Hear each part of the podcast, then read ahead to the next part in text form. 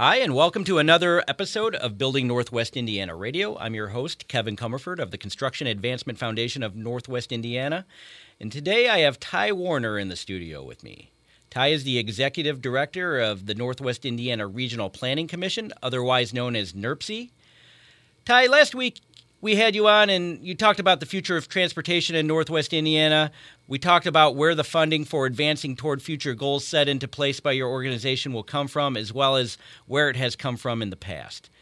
If you didn't have a chance to catch last week's segment, you could catch it at lakeshorepublicradio.org.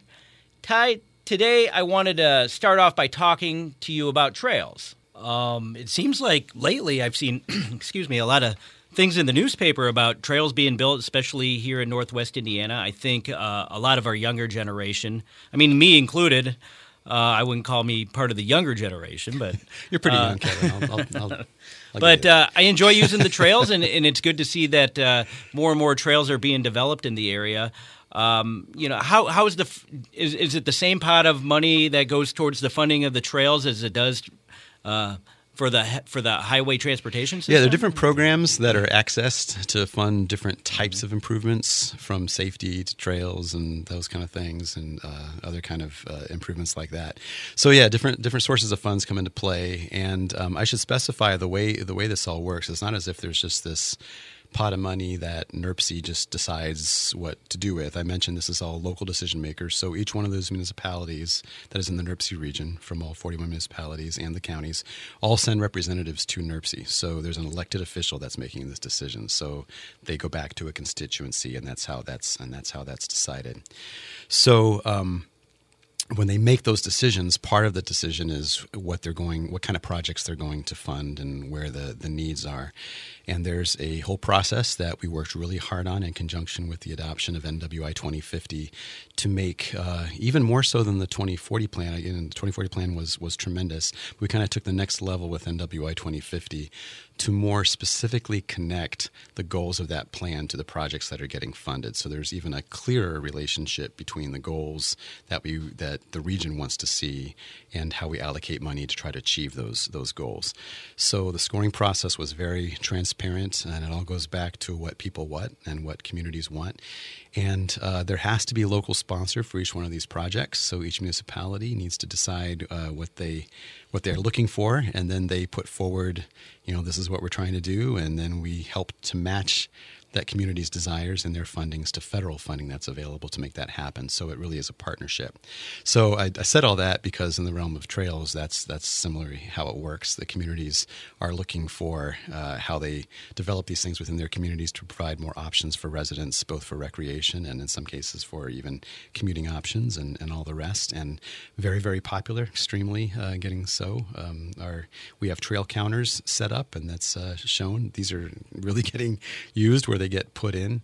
Um, we've gone from uh, it's it's something like 16 miles of paved trails in 1990 to over 160 miles of paved trails wow. today.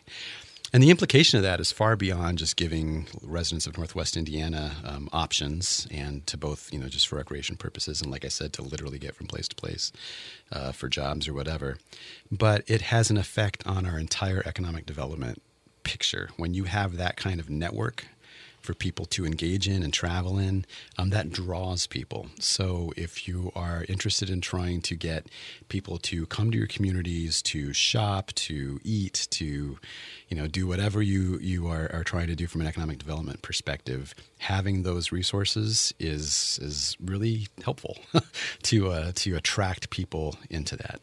Um, and uh, likewise, when they see the when people from outside the region see that kind of network in place this is being talked about all throughout the region and is is is, uh, is really obvious all nationwide that when we really focus on our quality of place and trying to enhance the way that our communities uh, are able to help residents live, work, uh, play all within their region, that's what attracts people. And you have to have those things in place in order to get the kind of talent, uh, the kind of skill set, um, the kind of uh, population of uh, workers and families and everything that we need to help create a vibrant uh, Northwest Indiana. So that all works together. People are locating, in many cases, this has been said so often, it just becomes almost a truism now. Um, but people are looking more for where to live, and then only after that deciding where to work. That's becoming uh, more and more true. In other words, you, you go, you move to the place that you want to live in, and then worry about the job after you get there. Essentially, maybe not quite that simple, but it's it's it's becoming more and more important that way. You're not just following jobs; you're you're going to where the good places to live are. Northwest Indiana has a ton of fantastic assets. Things like trails help connect that. We have, you know, the Indiana Dunes National Park, now our 61st national park, um, uh, surrounding the the state park, which is you know the biggest draw in the Indiana State Park system. That's huge, and that's just one asset in Northwest Indiana. So definitely go to www.nirpc.org to sign up for that newsletter. Ty, thanks for joining us today. Thank you, Kevin.